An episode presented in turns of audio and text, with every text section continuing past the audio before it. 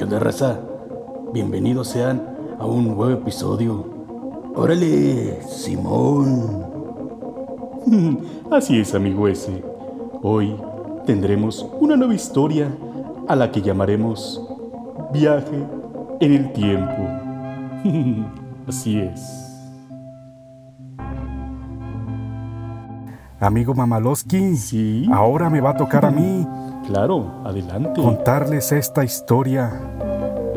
Corría el año de 1997.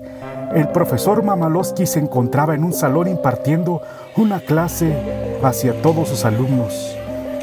Todos sus alumnos lo miraban admirados y extrañados, algunos con una sonrisa callada y otros hablando entre sí, burlones.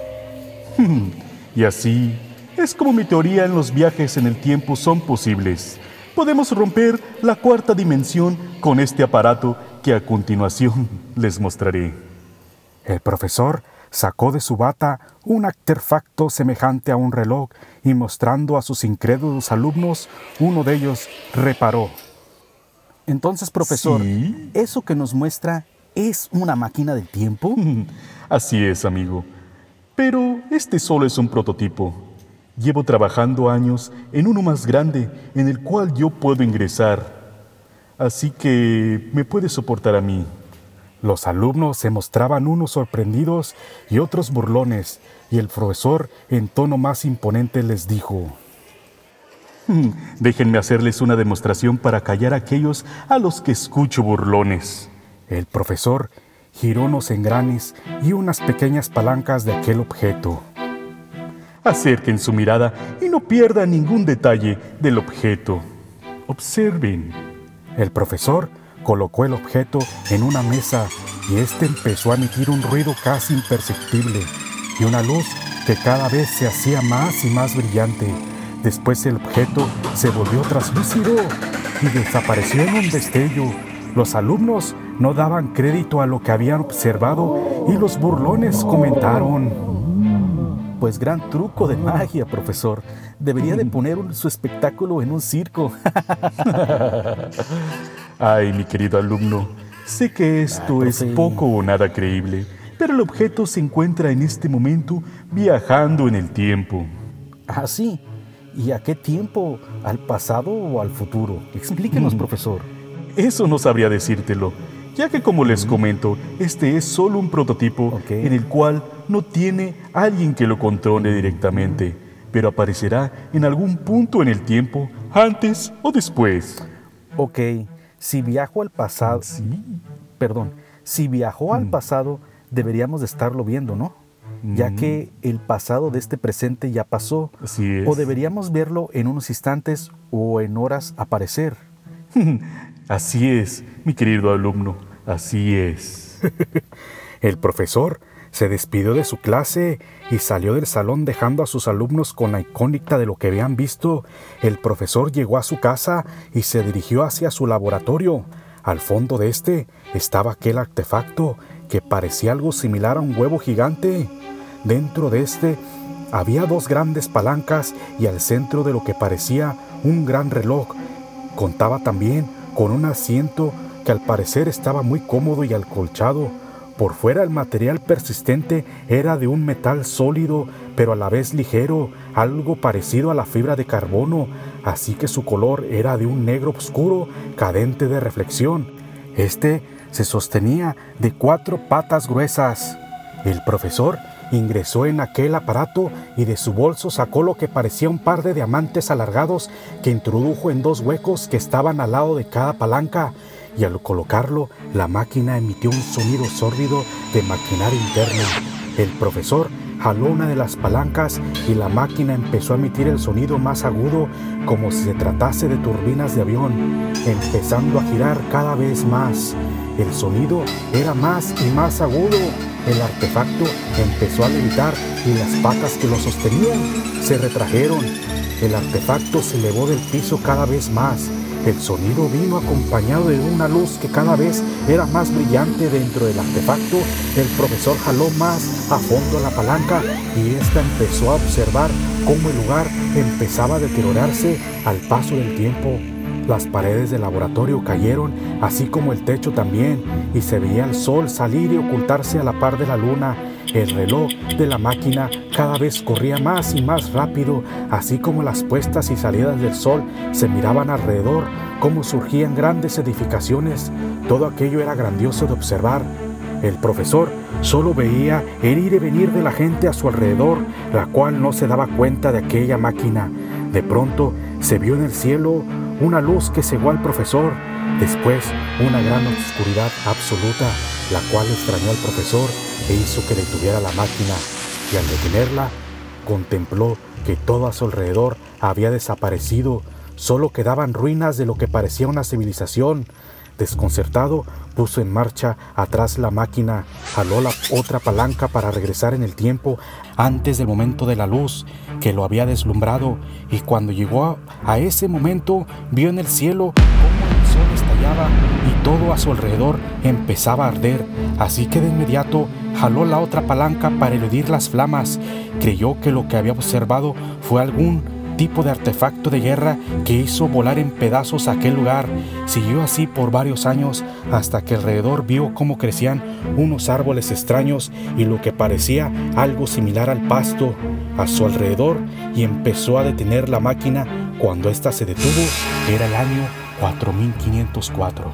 Bajó de la máquina y caminó hacia lo que parecía ser la orilla de una playa. El sol parecía estar ausente, aunque se observaba en el cielo algo parecido a él, pero más pequeño. Era un lugar frío y una luz muy tenue casi ausente. Observó a lo lejos unas figuras humanoides, las cuales iban acercando lentamente hacia él, curiosas de aquel individuo extraño para ellos. Cuando los miró de frente, vio que se trataba de algo con apariencia humana, pero de cuerpos alargados y delgados, de cabezas más grandes y de piel blanca casi transparente. Vestían algo extraño, pero a la vez le era familiar al profesor que le recordaba a cierto grupo de personas de su época. Tenían ojos grandes y negros ausentes de brillo. Lo extraño en todo esto es que hablaban el mismo idioma que el profesor, pero con un tono raro para él. ¿Qué onda, vato? ¿Y tú qué eres? ¿De dónde vienes? ¿Qué eres? ¿Qué haces aquí? ¿Quién te trajo? Explícate. Órale. El profesor al escuchar esas palabras se sorprendió, ya que le sonaba familiar ese tipo de voz. Hola amigos, soy el profesor Mamalowski y vengo del pasado. Eh, Nememes, vato. Creo que este vato se parece a las piedras que tenemos allá en nuestro templo, ¿no, compás? El profesor, exaltado, se dio cuenta que aquellas personas eran humanos que habían evolucionado de acuerdo al lugar donde se encontraba, y que lo que vio estallar en el cielo no era un artefacto de guerra, sino el mismo sol. Díganme, amigos, eh. ¿qué fue lo que le pasó al sol? ¿El sol? ¿Qué es eso, vato? El sol. Ah, el sol. ¿Te refieres? Sí. El profesor apuntaba hacia arriba a los restos del sol para darse a entender. Ah, la piedra en el aire, esta que está ahí arriba. Órale, pues desde que recuerdo, así he estado. Pero ¿cómo? ¿No saben qué fue lo que ocurrió? Me vato. Cuentan nuestros, nuestros antepasados historias de que esa piedra alguna vez brilló tanto que se desvaneció y quedó solo eso que vemos ahora. Pero no sabemos en realidad qué pasó. Vivimos mucho tiempo en lo profundo de la tierra por generaciones. Salíamos de vez en cuando porque el fuego aún ardía. Ya veo. Nos alimentamos de lo que encontramos en el fondo de aquel lugar. Ok. Amigo, te pido un favor. Llévame al templo donde dices que hay unas piedras parecidas a mí. Los pobladores llevaron al profesor al mencionado templo, dirigidos por lo que parecía ser su líder, y al llegar el profesor vio que no se trataba de un templo, sino de algo que parecía haber sido una escuela, y las piedras que mencionaban eran estatuas de algún personaje de alguna época pasada. Entraron a lo que parecía ser el sótano de aquella escuela, ya que la parte superior solo había rocas y polvo. Al entrar había algunos restos de al parecer lo que había sido un libro. Era una pequeña galería dedicada a la vida chola de los años 90 y el profesor concluyó que de ahí venía aquel modismo de la población que actualmente vivía en ese tiempo. Guachavato, de aquí viene nuestra cultura. Nuestros ancestros estudiaron estos vestigios. Dime, vato, ¿de, ¿de qué época vienes? El poblador le contó cómo sus antepasados adoptaron, según los escritos, y lo que parecía ser un tipo de conmutador que tenía videos y una película sobre la vida chola. Así es amigos, aquí terminamos con este nuevo episodio. Los dejaremos con la duda para que sigan escuchando el próximo capítulo sobre viaje en el tiempo. No se olviden de suscribirse en todas nuestras plataformas, en todas las redes sociales. Búsquenos como qué onda con el S.